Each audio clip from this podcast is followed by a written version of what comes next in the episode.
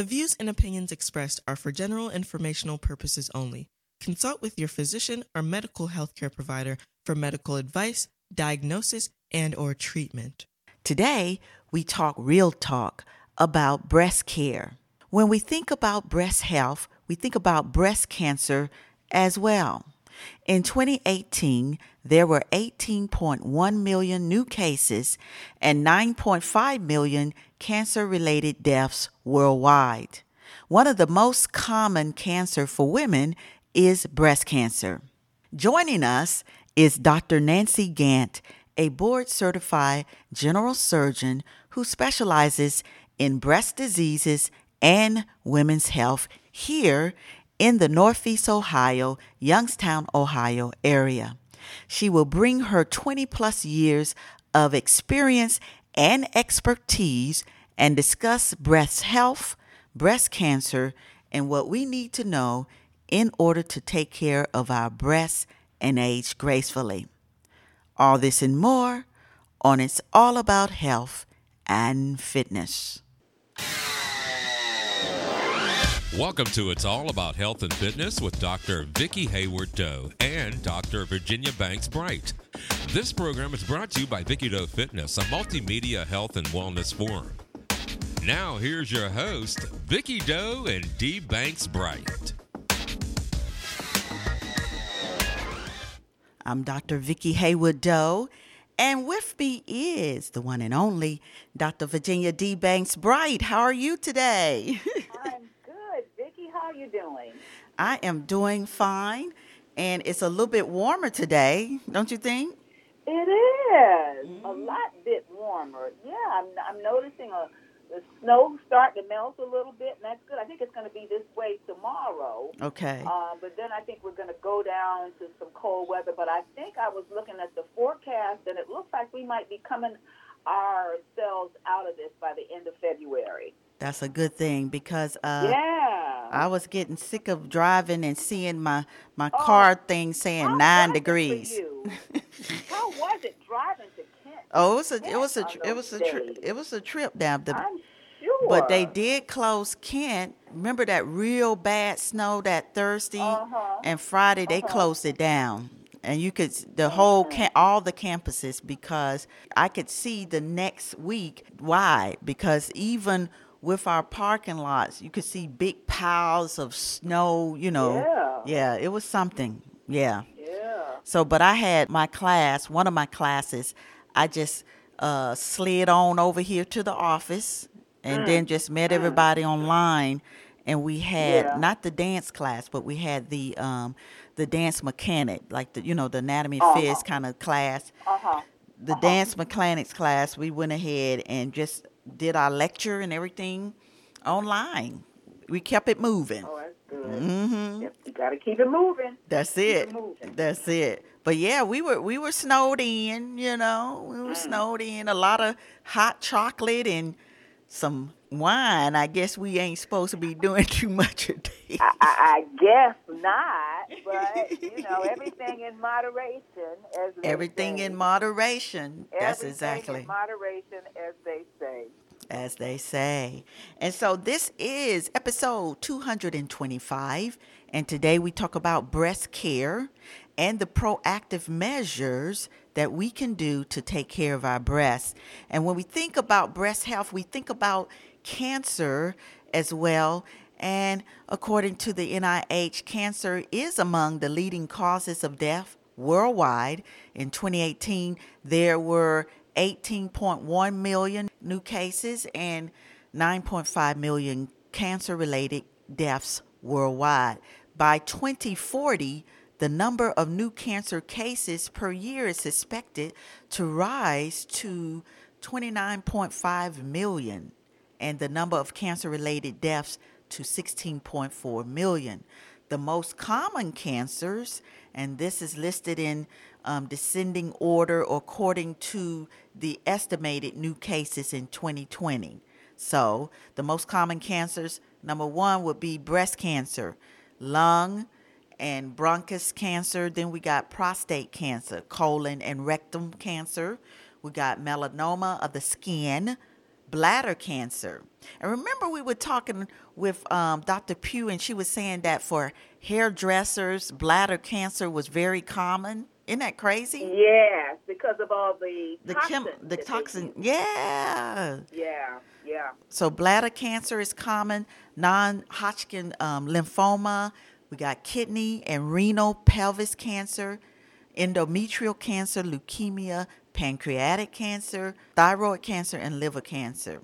Now, prostate, lung, and um, colorectal cancers account for an estimated 43% of all cancers diagnosed in men in 2020. For women, the three most common cancers are breast, lung, and colorectal, and they will account for an estimated 50% of all new cancer diagnosis in women, and that was in 2020, as of 2020. Now, according to the NCI, which is the National Cancer Institute, based on current incident rates, 12.9% of women born in the United States today will develop breast cancer at some time during their lives.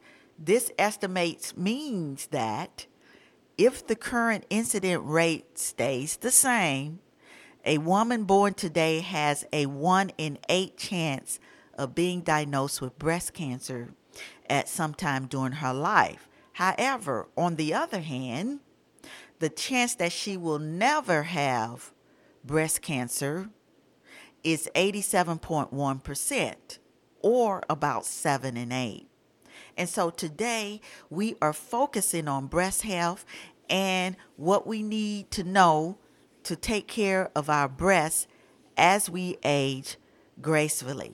Those are uh, uh, amazing because I've seen over the years it's gone from like one to ten now to one to eight. That's in, that's very interesting. Yes. So probably because of us more screening, also with us more focusing on what to do with our lifestyles because now there's all kinds of you know there's lifestyle medicine that's a part of you know the medical world now they used to didn't have all these different you know association that is that's really focusing on our lifestyle you know over yeah, the we years didn't have any of that in medical school. We didn't we didn't focus on all of that stuff in med school. No. and now we are we you know we're joining ranks i could say joining what coalition i would say uh, with Yeah. the with the um, different organizations and cancer nutrition we're all working together how we should right as a team Right. so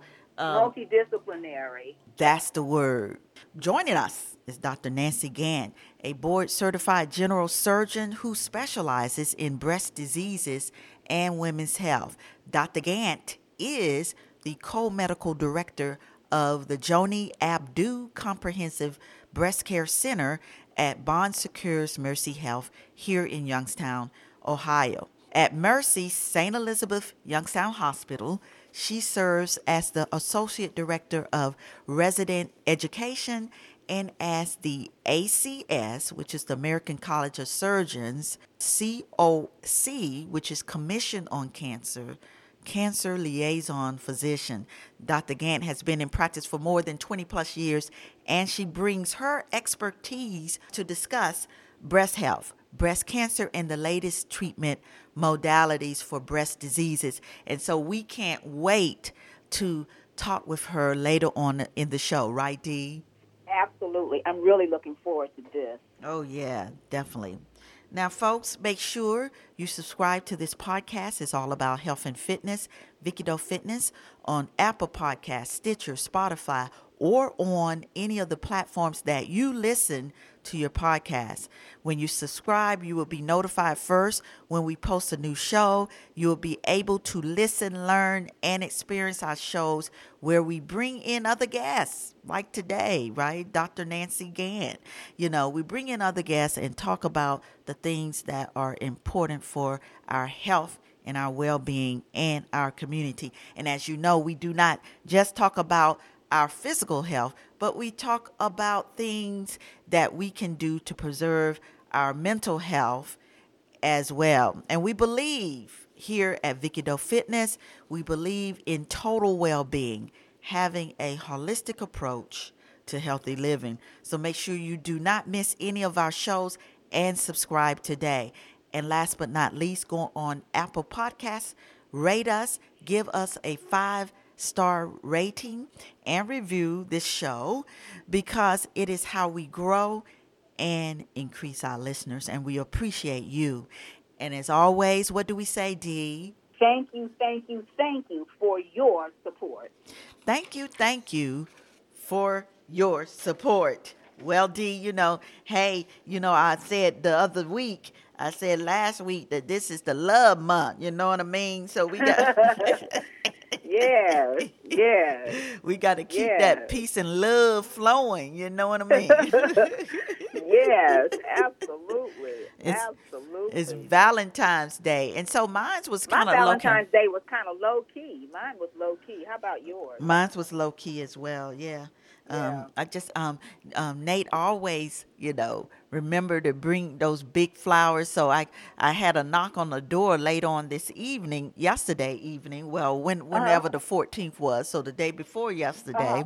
And I was like, cause you know me, nobody probably in your house too. Very few people come to the front door. They always go to the side or the different door. Exactly. yes, exactly. My breezeway door. Yes. Right. When I heard the knock on the front door, I was like, who's at the front door? I mean, should I even answer Uh. it, you know? So I went I went ahead and answered and it was the guy that I always know, Goldies. You know Goldies flowers. You know Gold- okay. One of their sons helped deliver uh, a lot of things, you Oh, know. okay. Yeah, yeah, Oh, yeah. all right. So he was like, "No, I came to the front just to check and see if you were were home, but I'll pull around." So yeah, he pulled around.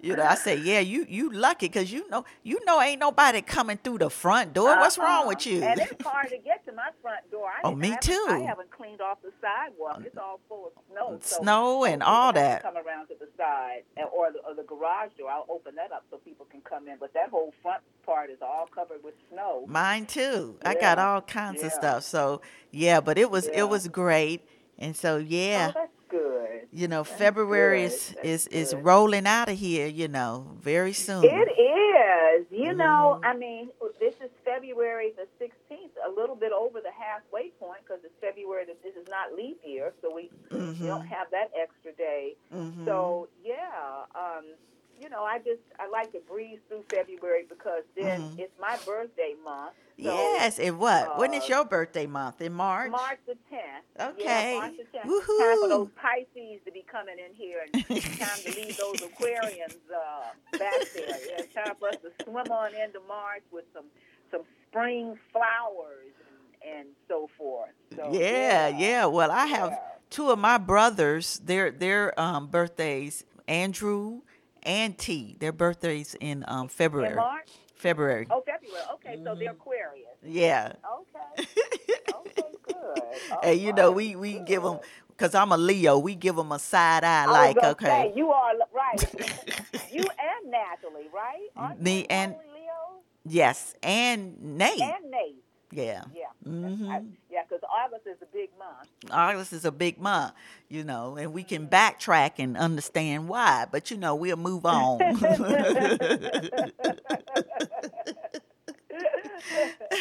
we'll move on. Yes, yes, yes. So how was your week then, Dee? What you what did you it do? was good. Um, so we went out to dinner. Um, but mainly, you know, my weekends off are so. Uh, I- just want to rest so much that we really just kind of went to dinner and then just watched Chill. a lot of the Olympics. Big time, big time. I'm a huge Winter Olympics. Me too, person, me so too. We just kind of had a fire and looked at uh, uh, the Winter Olympics and just tried to, you know, just tried to chill. you That's know, it. Just, just chill. I did go. One thing I did do was Professor Al Bright. Yes. Professor Al Bright. He had a, a wonderful exhibition. Lou, Lou has a Uh-huh. wonderful exhibition of his works that I hadn't even seen. Uh, Okay. many of you out there know that I was formerly married to Al, Uh-huh. and these works were done in 1986 before we were married. And Okay. Has a show at the Butler Institute of American Art now called Uh-huh. The Federal Years, Al Bright, The Federal Years. And it's for Black History Month, and there are 10 beautiful works in there. Okay. So that's definitely a must see. He also has, for Black History Month, another African American artist. I'm so proud of our museum for the diversity, equity, and inclusion that Dr. Lou Zona has. He ha- has always been on the forefront of this. That's good. We have another African American artist, Philip Smallwood, and Okay. I happened to meet him last week. Okay. He came here, and he's got some beautiful watercolor works in the Butler upstairs. So, you know, uh, Lou it has always been on the forefront. So you've got Al works by Al Bright, and then works by Philip Smallwood at the Butler Institute of American Art in Youngstown, Ohio. All right. So we want to encourage everybody to take a trip down to Absolutely. Our Yes, to museum. Butler. yes, Mhm. because it's it's it's known national, international, worldwide. It is. Yes, it is. is. A lot of the works are borrowed nationally and internationally uh, because Mhm. of the collection that we have at the museum. So, yeah. Yes, yes, Mm-hmm. So what is going on this week, D? Everything, Vicki. Everything. Everything. Yes. Yes. You know, we had a lot of stuff going. Not only the Winter Olympics, but we had the Super Bowl. The Super Bowl 2022. And the stats tell us that it was the most watched show in five years. It had over Is that 112 right? I million. I. Oh, wow. Over 112 million people tuned in. That's it. That's fantastic. Isn't that something? So it was between the That Los Angeles. Rams. They beat the Cincinnati Bengals 23 to Mm-hmm. um, 20, and it was watched by over 112 million people. You know, Wow.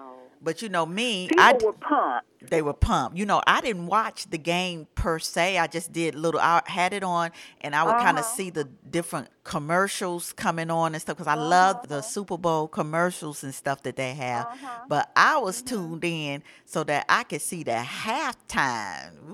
It was off the chain. It was- off the chain. Wasn't it? it? was. They had they had the hype surrounding it, and they delivered. They delivered. They delivered. They delivered. Um, yes, yes, it, yes. It was, you know, like I was saying on Facebook, folks. It transcended a lot of different eras. I mean, there Mhm. was stuff for folks who were, you know, the baby boomers and Mhm. the, The Gen Xers. Xers That's and that the- was me. Uh-huh. Gen Zs and and Mhm. all of those different groups. The millennials. Um, The millennials, exactly, because you know whatever you were doing at that particular time, you remembered one of those artists Oh, big time. back in the day. Back in the Um, day. and to see how they look fabulous. I mean, Don't they? they look fabulous. And Dr. Dre had, you know, he was the he was the golden. He had the golden finger. Yes, he Like, did. People used to people say about Maya Angelou and Oprah Winfrey. Mhm. Anything that they touched turned to gold. Anything Mhm. that Dr. Dre touched hmm turned to gold. Yes, yes. And um, he was just such a good businessman, and all those people on the stage were, were touched by, by Dr. Dre. And you know, the the, the, the, the rap has evolved. Yes, you it know, has. People used to call it well gangster rap and this, that, and the other, but they have stood withstood the test of time and have evolved. And it's mainstream now. you Just saw. yeah, it's mainstream. Mainstream now. Yes, all over. you see now, Mhm. and they just look Dr. Dre, Snoop Dogg, Eminem, uh, Kendrick Mary Lamar. J. and Kendrick Lamar. Uh, they were all on stage at the SoFi Stadium in Inglewood, hmm and then 50 cents, although some people said 75 cents. Oh, well, some people said a dollar too. He done doubled. some people said a dollar 75 cents. I said people people are mean, aren't they? people and immediately came out like right after the show. People was, was cruel. You know, it was going from fifty cent to a, seventy five cent to seventy five. and I was like, but you can't expect that dude, you know, he's doing some. He he's not doing any rapping too much now. He's he's making money No. doing films and producing and he stuff. is. He is. And eating and stuff, you know, eating and, And you know, it's the pandemic. All of us, we've gained a little something, something. Everybody, everybody has suffered from the COVID fifteen. That's it. Some more than others, but I know that Vivica Fox was looking at him going.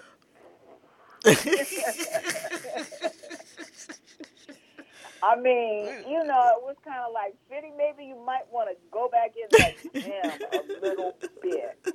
Okay.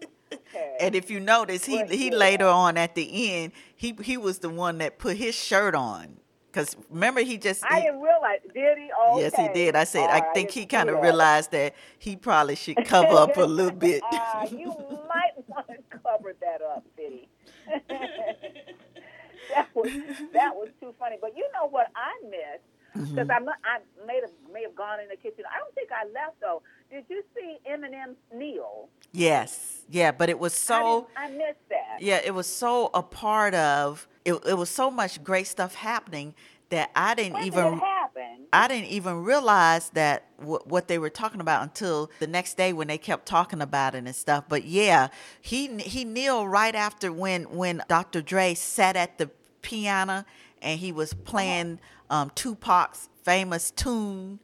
Dun dun dun dun dun dun dun dun Uh-huh, dun. uh-huh. Yeah, and so Oh, okay. so it, I but that. he That kneeled down my after his stuff and continued kneeling while um, Dr. Dre, you know, played a, a few chords of um, Tupac's Huh. um, song, you know, Tupac's Uh huh. stuff, and then moved on to the next that they were doing. But yeah, and so I didn't really realize that. You know, it was so much going on. I didn't even think about Exactly. him kneeling until after people were talking about it later on. And then I was like, yeah, that is true. He did kneel, Yeah. you Yeah, know. yeah, so I, it completely missed uh, me. And you know, it, it was kind, it's kind of interesting.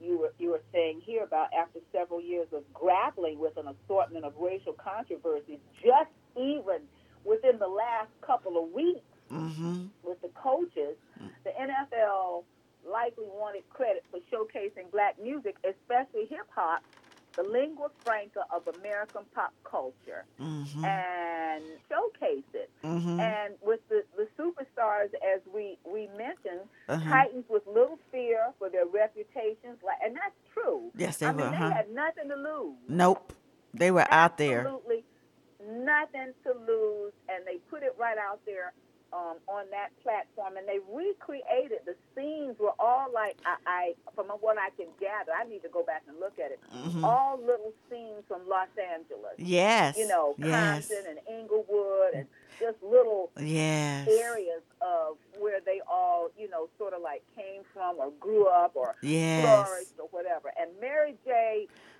She, And you know what else I like? I Uh-huh. like, and I and this is one thing that I, I've noticed with several of the hip hop uh, dancers.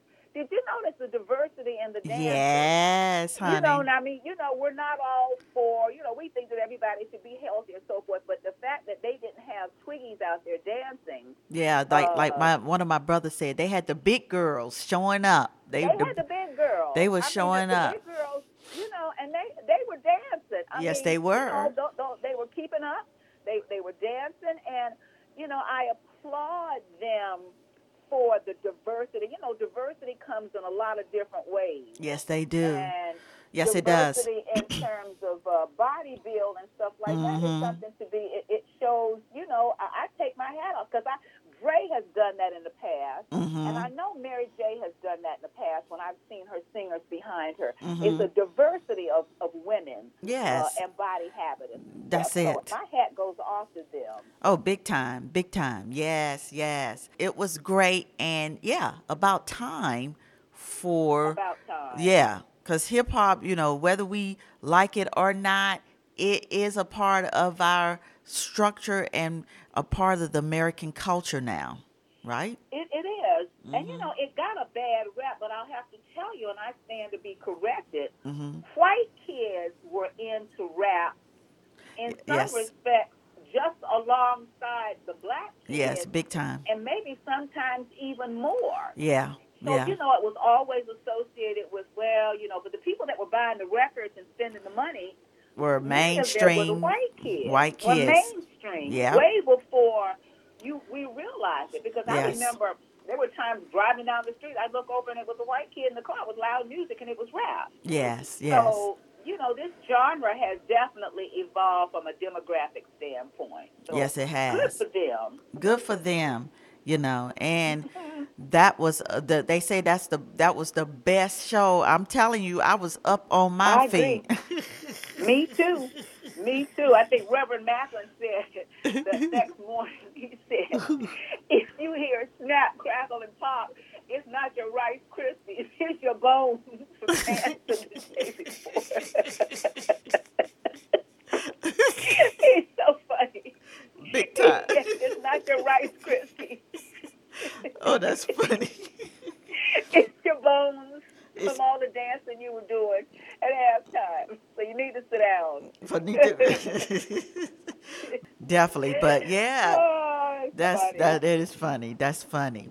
Well, we move on. You know, yes, we are still doing the Winter Olympics in Beijing, Yeah. China, and as of now, when I checked today, Norway has the most Okay. medals so far. U.S.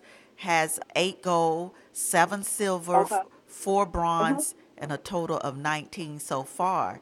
Okay, okay. And and yeah, we, Good. we we really give kudos to the American Erin Jackson. Erin yeah. Jackson, yes, yes. Yeah. She won the Mhm. 500 meter speed skating, and it was interesting. Her story is that she was not going to go. hmm She didn't, I think she was fourth or whatever, and her Mhm. teammates sacrificed her position hmm so that Erin could be in that spot. And you know how this good karma, as it turns out, one of the other people couldn't go. So this young lady who gave up her spot Mhm. was able to go and skate in the team competition. So it was like one of those really feel good type yes, stories. yes, yeah.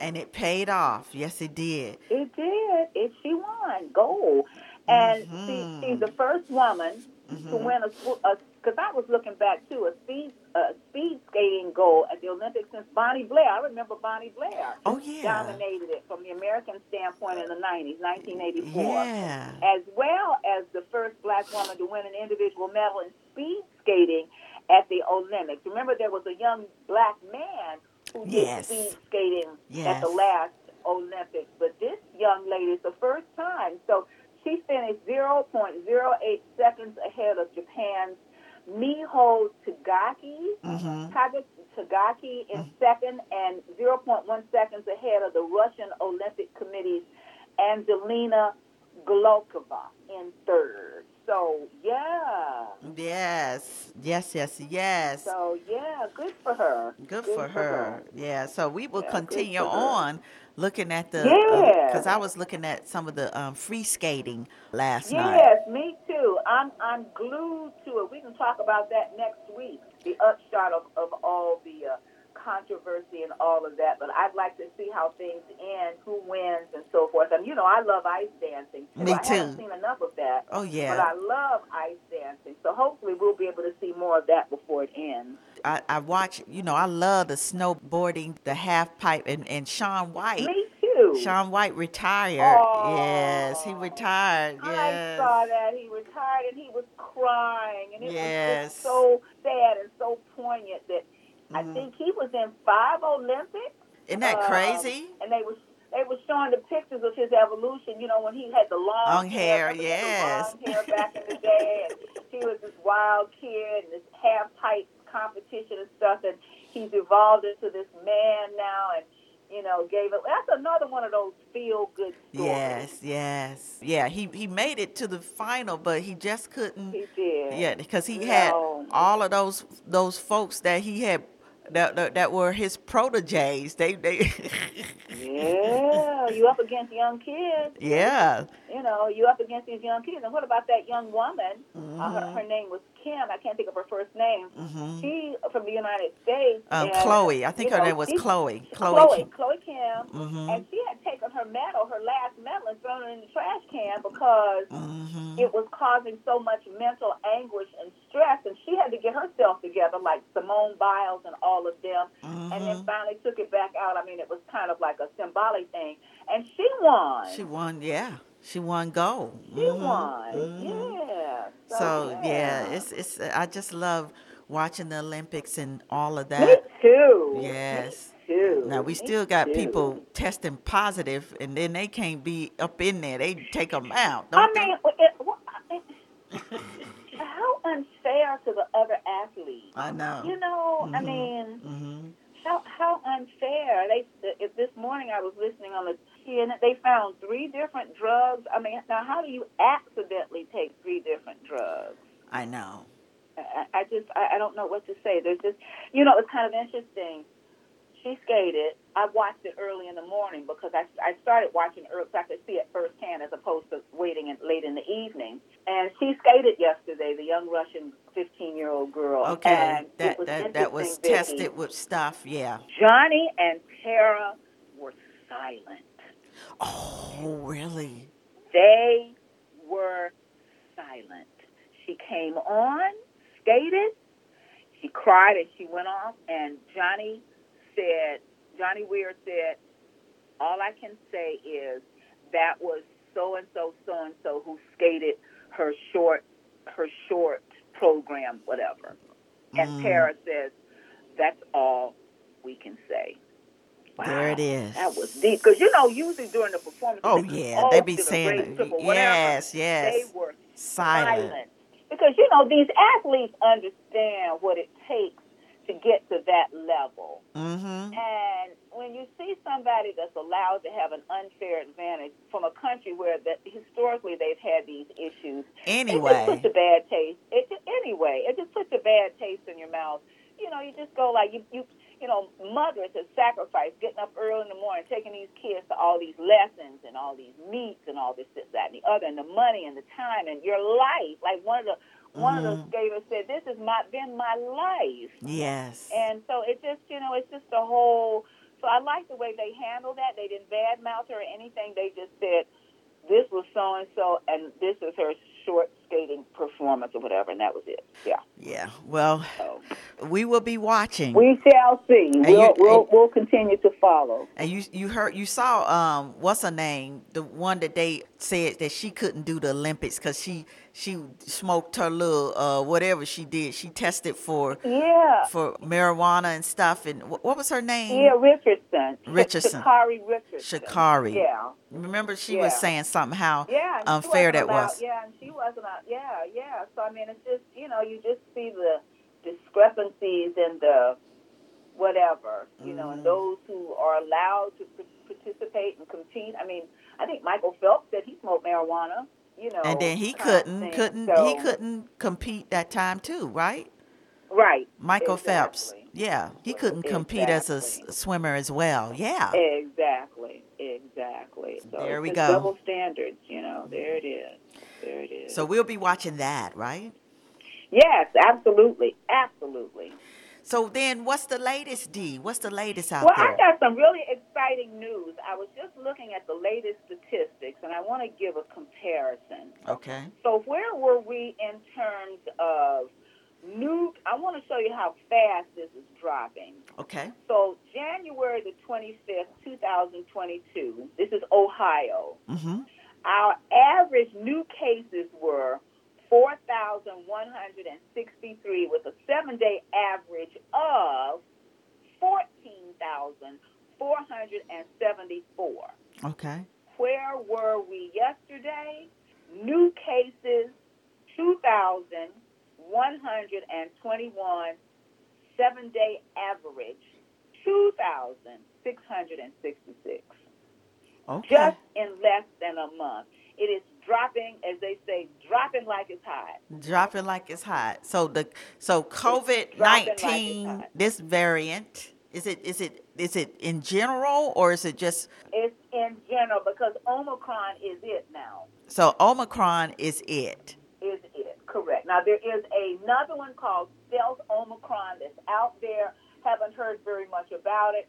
And from what I can glean, it's not going to be like this Omicron. It's going to be another one of those mild, kind of virulent kind of things. And you know, as I talk to my colleagues, and we, I think we, I think we can see a light at the end of the tunnel. Now, it's not time to do a victory lap. It's not time to yank your mask off and run around and do all of this. But there is a light at the end of the tunnel. We certainly see it in the hospital.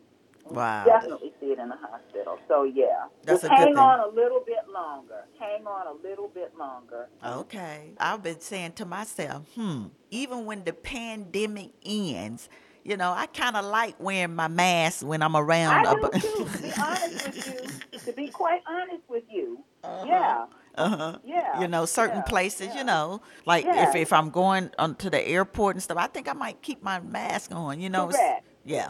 But yeah, well, thank you, Dee. Thank you, Dee. That's good You news. are so welcome. Yes, that's good news.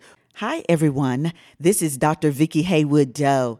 I just wanted to break in for a quick second and introduce to you the sponsor and creator of this show. It's the company I own, Haywood Doe Consulting Co., doing business as Vicki Doe Fitness. We are a health and wellness consulting company that specializes in designing and implementing medically integrated applied exercise physiology based fitness wellness programs, initiatives, events, health promotion, and health education for special populations such as older folks, children, adolescents, overweight and obese individuals, cardiac rehab, women's health, and those who have chronic diseases. We have a team and network of healthcare professionals based out of Northeast Ohio, and we've worked with many companies, schools, churches, and organizations. If your goal is to transform your life by taking a holistic approach to living a life of health and total well being, get in touch with us at info at vickidoefitness.com. To find out more about our own site and online programs and services, go to vickidoefitness.com. And now back to the show. Today we talk about breast care and the proactive things that we can do to take care of our breasts. When we think about breast health, we also think about breast cancer as well. And according to the NCI, which is the National Cancer Institute, based on current incident um, rates, 12.9% of women born in the United States today will develop breast cancer at some time during their lives. This estimate means that if the current incident rate stays the same, a woman born today has about a 1 in 8 chance of being diagnosed with breast cancer at some time during her life. Joining us is Dr. Nancy Gantt, a board certified general surgeon who specializes in breast diseases and women's health and is the co medical director of the Joanie Abdu Comprehensive Breast Care Center at Bon Secours Mercy Health here in Youngstown, Ohio. She would talk with us on breast health and breast diseases and the latest prevention and treatment strategies for us to think about. Now, let's listen to our interview with Dr. Nancy Gantt. Now, here with us today is Dr. Nancy Gantt, a board certified general surgeon who specializes in breast diseases, medical education, and women's health. Dr. Gantt is a professor of surgery at the Northeast Ohio Medical University and the co medical director of the Joanie Abdu Comprehensive Breast Care Center, Bon Secours Medical Health System in Youngstown, Ohio. Professionally, she focuses on the inclusive interdisciplinary care of breast disease and surgical education. At Mercy St. Elizabeth Youngstown Hospital, she serves as Associate Director of Residence Education and is the ACS, American College of Surgeons, um, COC, which is Commission on Cancer, Cancer Liaison Physician. Dr. Gantt is uh, the past president of the Association of Women um, Surgeons and the Ohio chapter of the American College of Surgeons. Dr. Gantt recently completed her term as Ohio at large governor of the ACS, the vice chair of the executive committee of the ACS Board of Governors, and inaugural BOG Diversity Pillar lead. She is a consultant to the BOG Diversity Pillar and serves on the ACS Board of Regents Committee on Racism and an associate examiner for the American Board of Surgery. Dr. Gantt has been in practice for more than 20 years, and Dr. Gantt is here. She is here with us to talk about breast health, breast cancer, and the latest treatment modalities for breast cancer. So, how are you today, Dr. Nancy, Dr. Gantt? I am wonderful. Thank you so much for this invitation to share accurate information with our community. All right. And right. Yeah, we're excited to have you here because, you know, we have heard so much about COVID for the last however many months. It's, you know, it's it's time now to talk about some other diseases that impact a lot, obviously a large portion of our population. And I think that you know, uh, breast cancer and, and diagnosing breast cancer and breast diseases has taken a back. Everything has taken a back seat to COVID. So we really appreciate you coming on today, as you said, to get more trusted messengers to um, give information out to our community. Yes, indeed. Yes. Tell us your story, Dr. Gantt, and how you decided to become a surgeon specializing in breast diseases. Well, it's been kind of a circuitous path, and I think both of you ladies have probably had not direct paths to where you've ended up. Mm-hmm. So, in college, I had thought I wanted to be a veterinarian because I love animals, and then I found out I was allergic to cats. So I thought wow. that might not work. So I decided to, that I I loved biology, love, love, love biology. So went into medicine, anticipating going into primary care so I could take care of all age groups and was at University of Chicago, which has a very, very strong surgical heritage. And when I scrubbed on my first case, I was pretty hooked.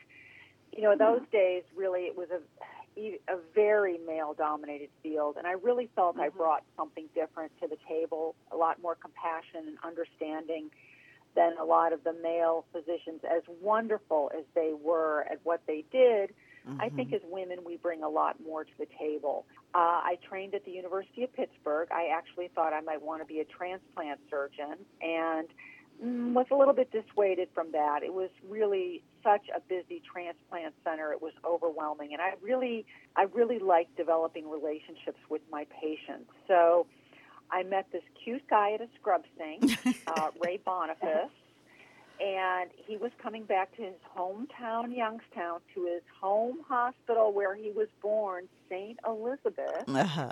to practice orthopedic surgery with his brother, Tom, who was finishing his residency in Columbus at the same time. So they came back here, and I came back a year later. Um, at that point, I was really interested. I love general surgery. I was trained to be a general surgeon. I love all aspects. If you'd asked me at that time um, what other career path I might go into, it was surgical oncology. I really loved oncology. I was um, I was too tired to do a fellowship. Our our training in those days in the 80s was very different than it is now. So I opened a general surgery practice, solo private practice, general surgery, and stayed in that for a long time. And gradually, my practice evolved to primarily breast disease. And it was a, really a reflection of my exposure as a resident. The um, NSABP, which is the National Surgical Adjuvant Breast and Bowel Project. So that's the huge research consortium mm-hmm. based in Pittsburgh, where you know, through that, we realized that women did not have to lose their breasts, that they could mm-hmm. simply have lumpectomies and radiation. And Mhm. through that, we realized we don't need to take out all the lymph nodes. We can only take out a few. And I really didn't realize the seeds that were planted in, in me during my residency. And the opportunity came when we started work on the Joanie Abdu Comprehensive Breast Care Center to really provide just the most amazing, up to date standard of care breast care to the women in the valley. So it was, I felt like I really grew where I was planted. I was in the right place at the right time with wonderful Dr. Abdu, who Mhm. raised all the money for the Joanie Abdu Center, and it really is such a jewel in our city. We're so blessed. Mm, that's a great story. It really is. It, Mhm. it is. It's uh, we're so lucky to have that. You know, as I was sitting and listening to you, I'm somewhat older, and I was thinking, you know, you were talking about the lumpectomy and all of that, and I was thinking about going back to 1970 when I started medical school. And the summer before that, I did a rotation in neurosurgery because I thought I wanted to be a neurosurgeon, and I, all I did was scrubbing on. I don't know if you've heard about it. But the hypophysectomies that were done for breast cancer in those Sure, days, and it was sure. brutal, and lymph nodes were taken out, and it was just such a brutal know, kind of situation to see where things have evolved now. So I'm happy to hear that. hmm Yes. And so when we think of, you know, we, we talk about breast health and um, breast um, care, but most of us, you know, most of us, when we think of breast diseases, we just think of breast cancer. And so to start out, before we do go into um, breast cancer, why don't we start out with you telling us and the audience what are some of the other breast diseases that are non cancerous? Oh, there are a lot. Breasts can really misbehave, can't they? They do all sorts of things. They're very busy. Yeah. so, you know, we'll see we'll see young women, very young, even in their teenage years, with lumps in their breasts, which could be cysts or fibroadenomas, which are benign tumors. We see women with other types of tumors like uh, phyllodes tumor, which is, you know, similarly a benign tumor. But we pay pretty close attention to that. Mhm. Women have papillomas, which are almost like little tiny polyps in the ducts, and those can Mm. lead to nipple discharge, and certainly bloody nipple discharge is always a Mm. concern. Mm-hmm. We see a number of women with breast pain. Fortunately, the vast majority of the time, breast pain is annoying but not associated with cancer. I always tell my Hmm. patients that if breast cancer hurt, my job would be really easy, but Mm. it Mm. doesn't. That's why it Mm. sneaks up on us.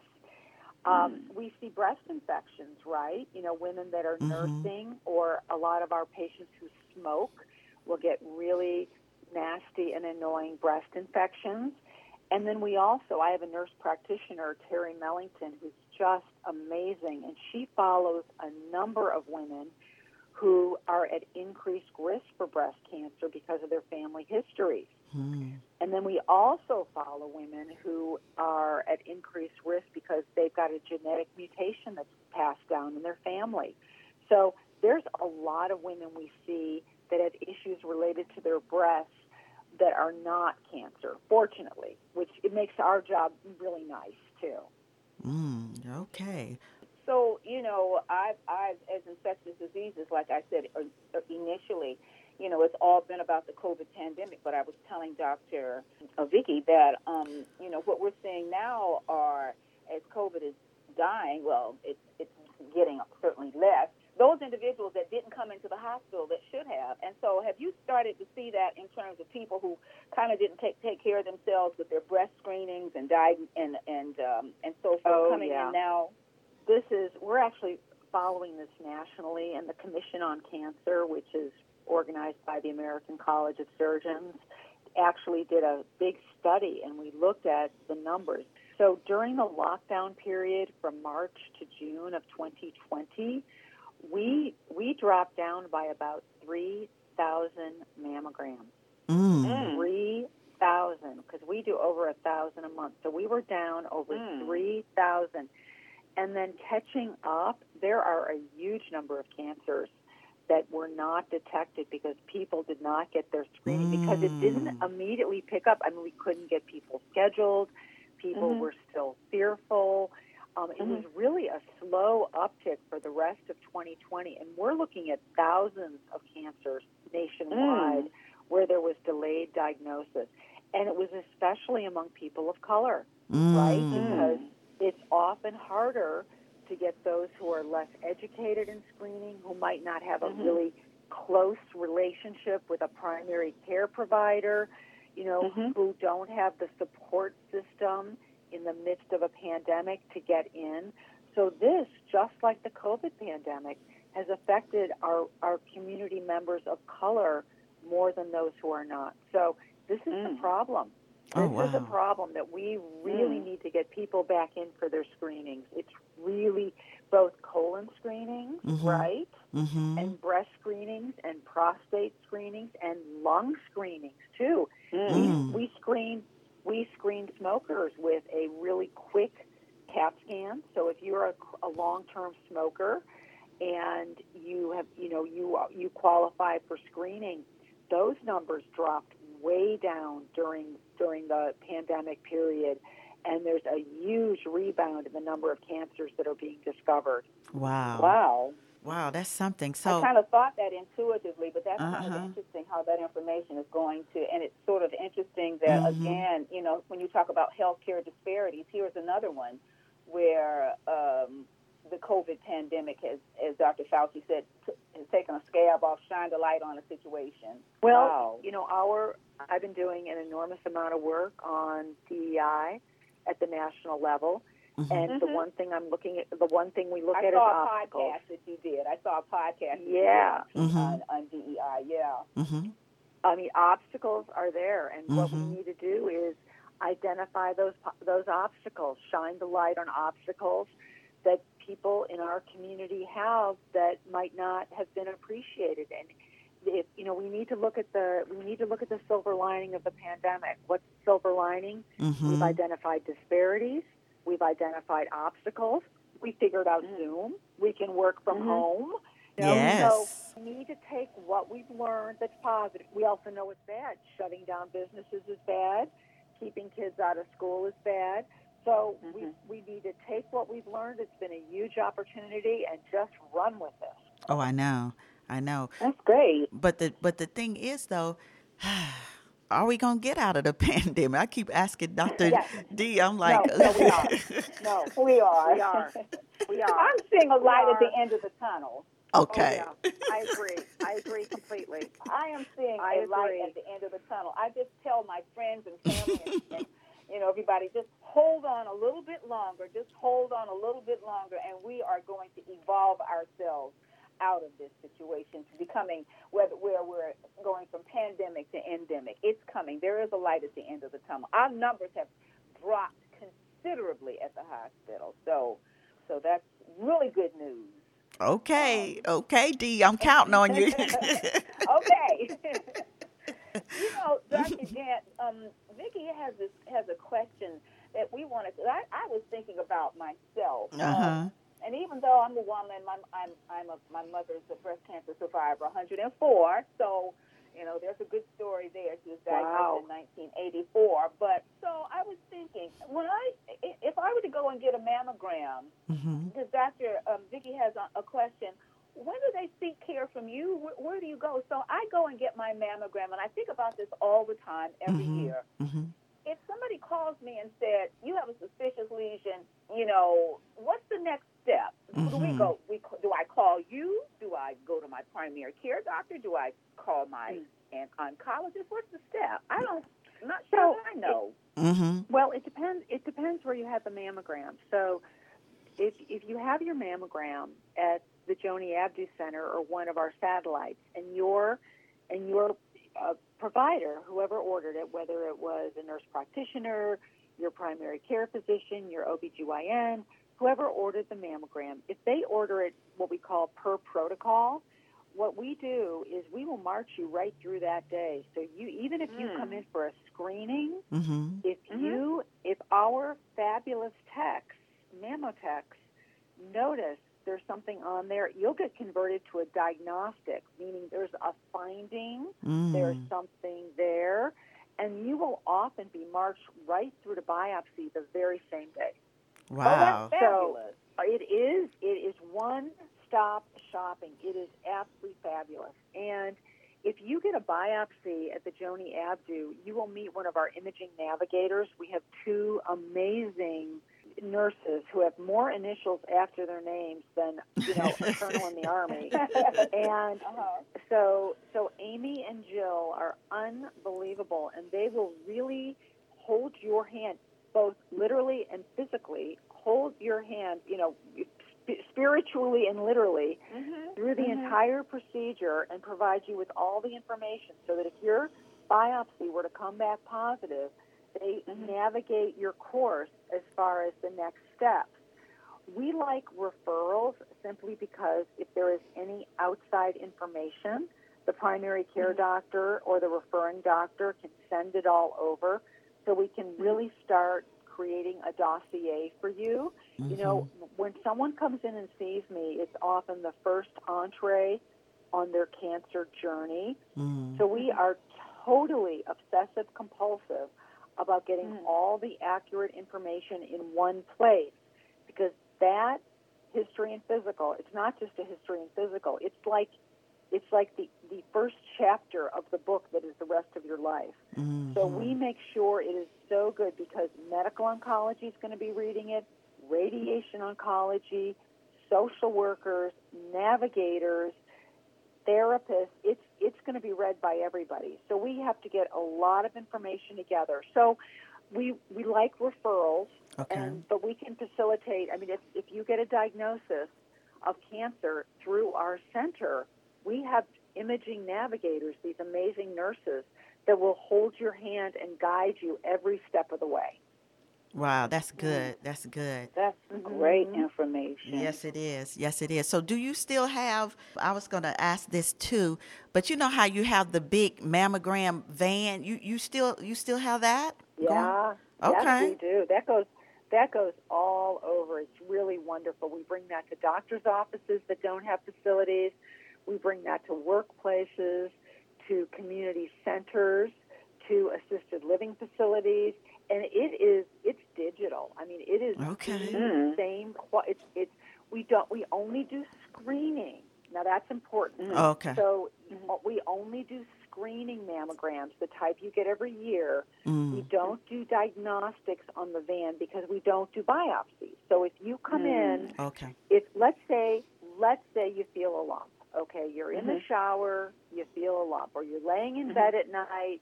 This happens all the time, where Mhm. women just get a little bit of an itch and they go to scratch, and lo and behold, there's a lump.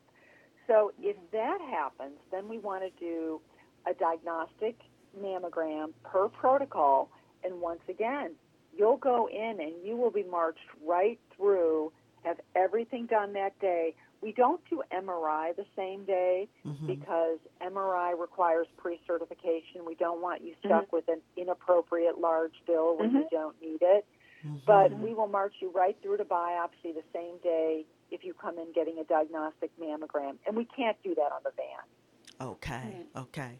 But yeah, I was just wondering if, if you know, you um, still were doing the mammogram van because I s- would see it when we would do the African American male wellness walk. I think I saw it one time, even though it was for men, because we never right, think I of did too. I remember. it. I Remember? seeing and yeah. and we we Uh-huh. don't think of men getting breast, you know, cancer and stuff too, but I I they, do. But they do. Yeah, they do. oh my goodness, you I know. know? And they're always so surprised. Right. Yes, Yeah, yes they are. true. So when we talk about breast screenings, there's always the issue as to what age you should begin and how often and all of that. So could you tell us that? Isn't that a hot topic? It really Big is, time. isn't it? So this is where I cannot overemphasize the need to have a primary care provider that you have a conversation with, right? hmm Because if you are an average risk woman, meaning no unusual risk factors at all for cancer, um, no family, no you know late onset of menses, nothing unusual. Well, you could probably wait until 45, but we really think you should get a baseline mammogram at age 40 just to see what we're dealing with. Because if your breasts are extremely dense, you have an increased risk of getting breast cancer. So, if we need to know that, really the only way to know that is to do the mammogram. Mm-hmm. For black women, we really are recommending they start even earlier, maybe even 35. Mm. Get a baseline, see where we see where we stand, and then you should really get mammograms every year until at least your mid 50s. You know, the United States Preventative Task Force, they came out with recommendations that we were not happy with because they said that if you were at low risk, getting a mammogram, you know, between the ages of 50 and 65 was all you needed. But if you take a good history, most women aren't at really low risk. They really have something in their family history, Mm-hmm. whether it's breast cancer, ovarian cancer, re- some sort of exposure, or mm-hmm. even early onset prostate, pancreatic, something else in the family, because there are all sorts of interesting genetic mutations that can be inherited that mm. give you a predisposition to all these cancers. So, generally, women should get their first mammogram around 40, probably get mammograms every year up until 55 or 60, mm-hmm. depending on what their breasts look like on mammogram. You can then switch to every other year if the mammograms are really good, high quality digital images and there's nothing there. And we generally continue as long as a woman is in good health and is going to live about 10 years. Okay. So, you know, some women, as like your mother who's 104, I mean, come on. I Some know. women just live, you know, if you've got that in your family mm-hmm. history, you probably are still going to get mammograms in your late 70s and 80s, right? Mm-hmm. Because Right. you're going to you're going to live for a while longer. Mm-hmm. The literature shows that once a woman is really in her 80s, the Mhm. tumors are generally, if a tumor develops, it's generally very well behaved, and she will not have a reduced mortality if the tumor is discovered by physical exam or mammo. So if a tumor is found Mm. during while she's bathing or while she's checking herself, it's the same. It's the same prognosis as if it was found on imaging. So generally, we don't do screening images on women in their 80s Oh, because it doesn't make a difference as far as mortality. Oh, okay. This is great information. Oh, big time. this is fantastic information. Big time. You know, as we talk about, um, Vicki and I on this podcast talk about health and wellness and those things that we can do to improve our our health and wellness, if you will. And you know, we know that breast health is important. What can you tell us in terms of lifestyle choices, things that we should be doing or not doing, or focusing on a little bit more in terms of our breast health? You know, they're probably no different than everything that you told your listeners before, right? Mm-hmm. Avoid alcohol. Alcohol is toxic to the breast. Mm. Don't smoke. Eat a healthy plant based diet. Mm. Avoid red meat. Avoid saturated fats. You know, if, if you need to give, you know, if you need to look something up, look up a Mediterranean diet, Yes. right? Uh-huh. You know, fish, Mhm. nuts, grains, fresh vegetables, you know, olive oil as your fat or avocado, healthy fats, good choices, exercise. Oh my Mhm, gosh, mhm. exercise is Mhm. so important on so many levels. I mean, we all Mhm. know how important exercise is to Mhm. maintain your bone density to decrease Right. your stress levels. There have actually been papers that have shown that women who exercise regularly and, and are diagnosed with breast cancer have a much lower chance of having metastatic disease. I mean, what can I say, Mm-hmm. I right? know, right? So, Mhm. probably the same things that you tell people, just healthy habits. When patients when patients ask me what to do after they've been diagnosed, Mhm. you know, Mhm. I've had breast cancer myself, and most patients who've had breast cancer, most people, Mhm. we really we don't eat anything we can't pronounce. I'll read a Mhm. label. If I can't pronounce something on a label, I'm not eating it. Mhm. You know, Mhm. I I avoid. I don't eat meat at all. Mhm. That's you know that's a personal choice. But you know, eating meat that has been given antibiotics or hormones, if you wouldn't put those in your own body, why would you eat them in the? Why would you eat them? Right. So Mm. be, it, these- it, it's all common sense. It right. really Right. is all common sense. Right, it certainly is, and um, exercise too. But then you talk about, you know, I always talk about alcohol too, and so when I talk, I said, you know, yeah, you know, a lot of times we're tempted to get that red wine because we talk about some of the good. Um, things about red wine, but it doesn't mean the whole bottle. Now, come on, you know. No, right.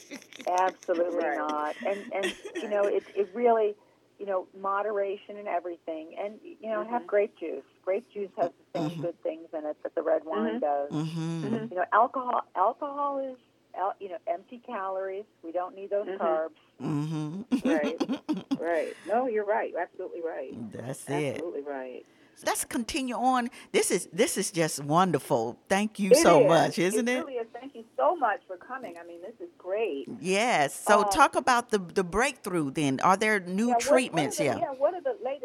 Oh, You know, yeah. I, I've seen things. You know, at, I've been in medicine. This is my 47th year, so I've seen the gamut of where we ha- were and where we are now. It's just. Uh, I, I look at it as revolutionary in terms Mhm. of breast cancer treatment. That's the way I look at it. Mm-hmm.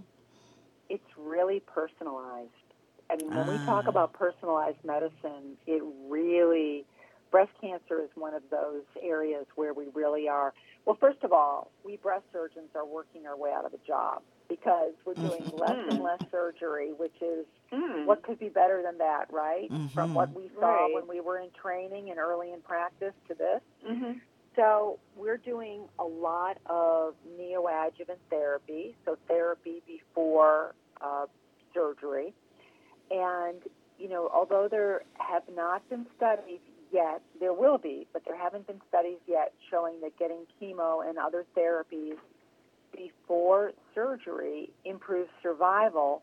Interestingly, what that does tell us, though, is how your tumor, your specific tumor, reacts to those drugs.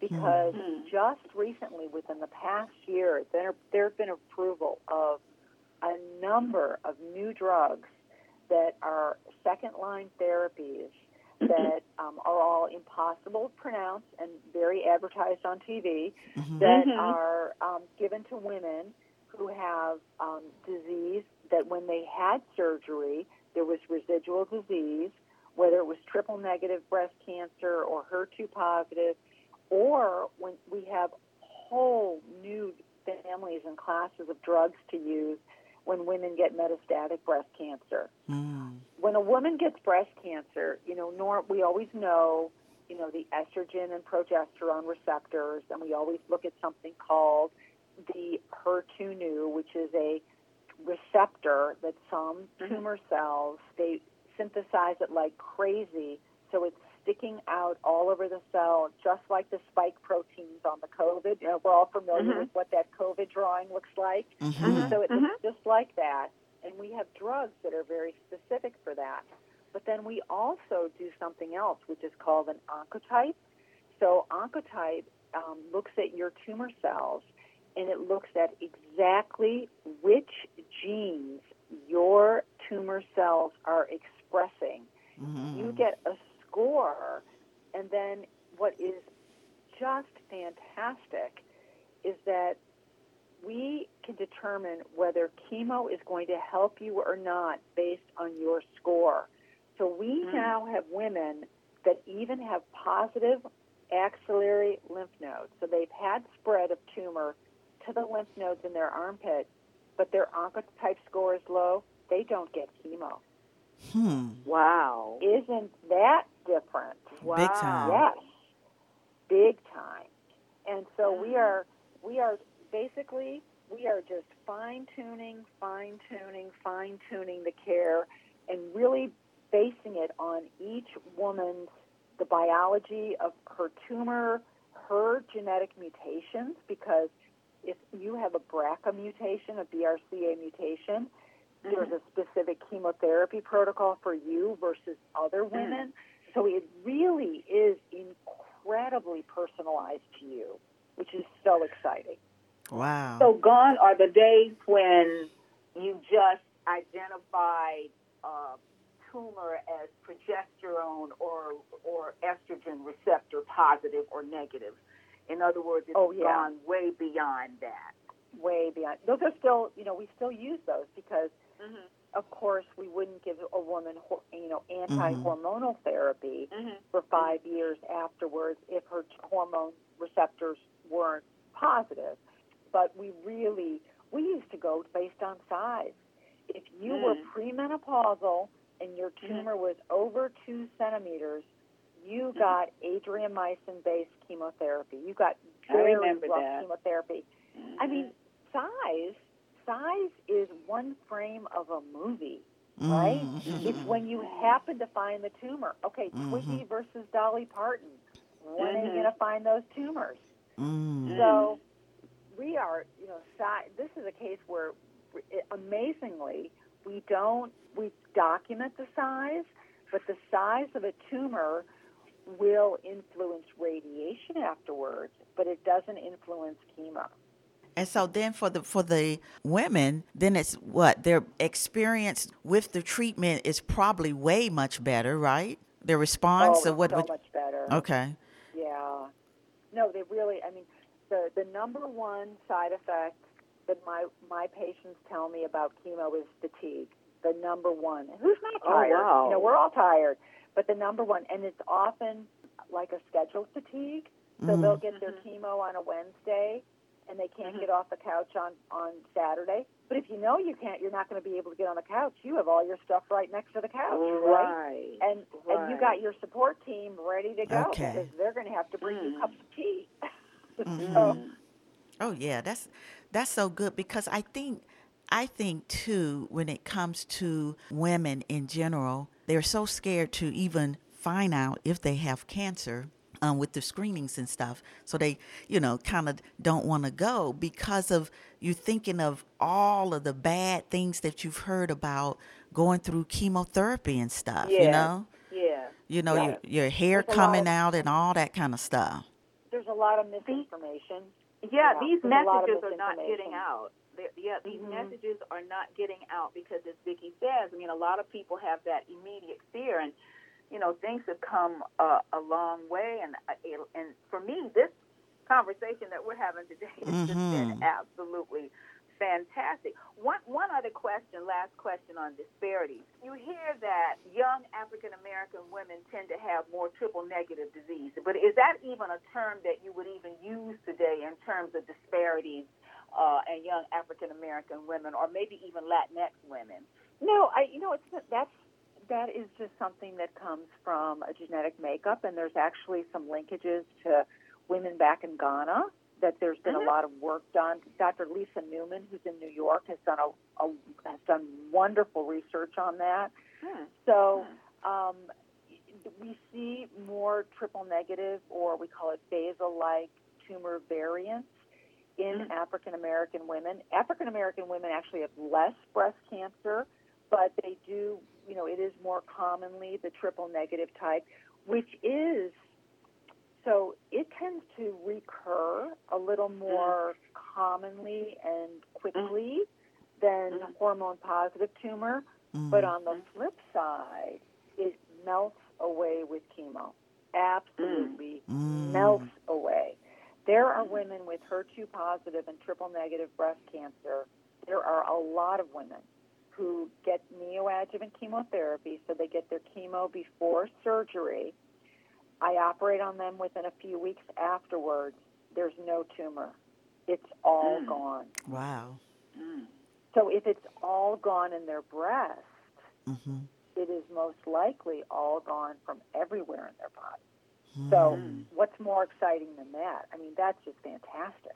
That's that is great. Mm. Big time. Yes, yes. Wow. Uh, Well, Well, this is the end of our show because we're going to wrap it up because we can sit here and just learn so much, right? I know. I would, Dr. Gantt, I would just like to take you as a little, you know, a little Dr. Gantt around to all the churches and all the Big other time. places that we've been doing talks Oh. on healthcare disparities and COVID. We need to do this whole thing with breast cancer because Mhm. I'm a physician, and you know, today I'm sitting here and I have learned so much. And the Mhm. way you explain things, you're just like this Pied Piper of you got to get your screenings. You know, don't be afraid. You need to do this. So it, this was just fantastic, really. Well, Yes. it's been such a nice, it's such a nice opportunity, and I just wish women would would be proactive and take charge. And if there's, you know, if if there's any question, any doubt, give us a call. The Yes. breast, let me give you the number of the Yes. Joanie Abdu Comprehensive Breast Care Center. So it's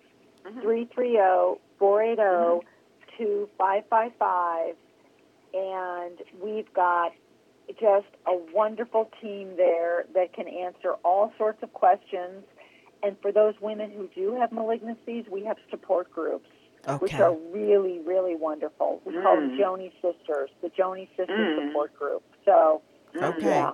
So we have. So so tell us the again. So the Joanie Abdu Comprehensive Breast Care Center, their telephone number is 330 480 2555. and if people want to, you know, just get in touch with you, how can they do that? Well, I'm located, my office is in the Joanie Abdu Comprehensive Breast Care Center. Okay. and I work with two other breast surgeons and a nurse practitioner. So we have a very big practice, Okay. and our phone number is 330-480-5910. All right. I would encourage everybody every year to participate, which I have done for I don't know how many years, even though I can't run as fast as I used to. The Panerathon. That's a wonderful, and I think it's just increased. I just ran in it or ran walk this past year, and it's. I mean, you you raised a lot of money, right? Um, as a result of that. It's Sam and Karen Cam- Covelli are two of the most wonderful philanthropists the Valley has ever seen, and they all the proceeds from the Panerathon go to the Joanie Abdu Comprehensive Breast Care Center. We actually that's how we paid for the mobile digital mammo band. Ah, okay. Okay. Yeah, Yeah. they are absolute, and it is. How much fun is that to see all your friends and neighbors? Mhm. So dressed fun. crazy, so, so much fun. Yes. yes, yes, yes. And so yeah, we appreciate you and Yes. thank you. Thank you so You're much. welcome. Thank Dr. you. Gantt. Really appreciate it. Thank you. Thank you, ladies. It's been a pleasure. Now, this ends our show, Dee. Do you have some tips that we should think about? Yeah, you know, Dr. Gantt was just fabulous today. Even as a physician, you know, I, I, there were a lot of things that she talked about with breast cancer, breast cancer treatment and diagnosis that were just great for me. Um, and I think the take home message is number one, don't be afraid. You know, you need to go. The, the, the pandemic has created a lot of situations in terms of people not taking care of themselves, but certainly with breast disease, go out and get your mammogram. Uh, uh, you know, call your primary care physician. Get scheduled for your mammogram. She she emphasized the importance of how treatment has changed today.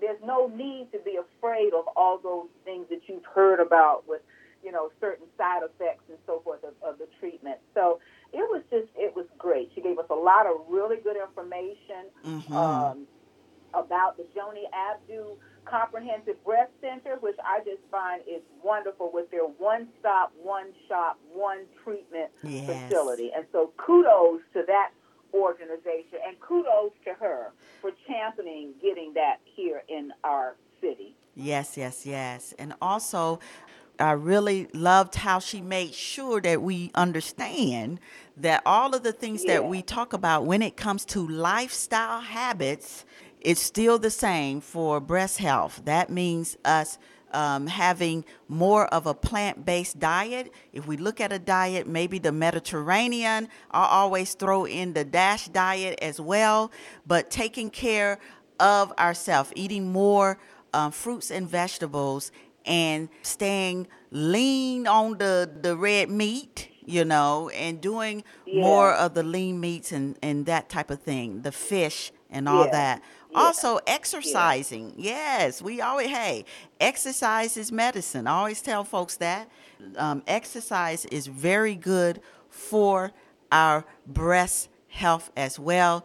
And she did tell us, all of us that love to drink a little bit of red wine, that that, that alcohol is toxic for our breast health, and we need said It to. was toxic to breast, right? Exactly. So we need gotta be- listen to that and Yes. adhere to that and be mindful of of that. be mindful of alcohol and our breast health. We also talked about men too now. Men can Exactly. get breast cancer and need to worry about breast health as well, right? And so, as always, folks, for more information, go to our website, VickiDoeFitness.com. And remember, if you have any questions, comments, or just something to say, tweet us, email us, go on Facebook, and share with us your thoughts. You've been listening to It's All About Health and Fitness with Dr. Vicki Hayward Doe and Dr. Virginia Banks Bright. Vicki Doe is owner of Vicki Doe Fitness, a multimedia health and wellness forum, a place to discuss, learn, and participate in healthy living. You can get in touch with Vicki by email at info at VickiDoeFitness.com.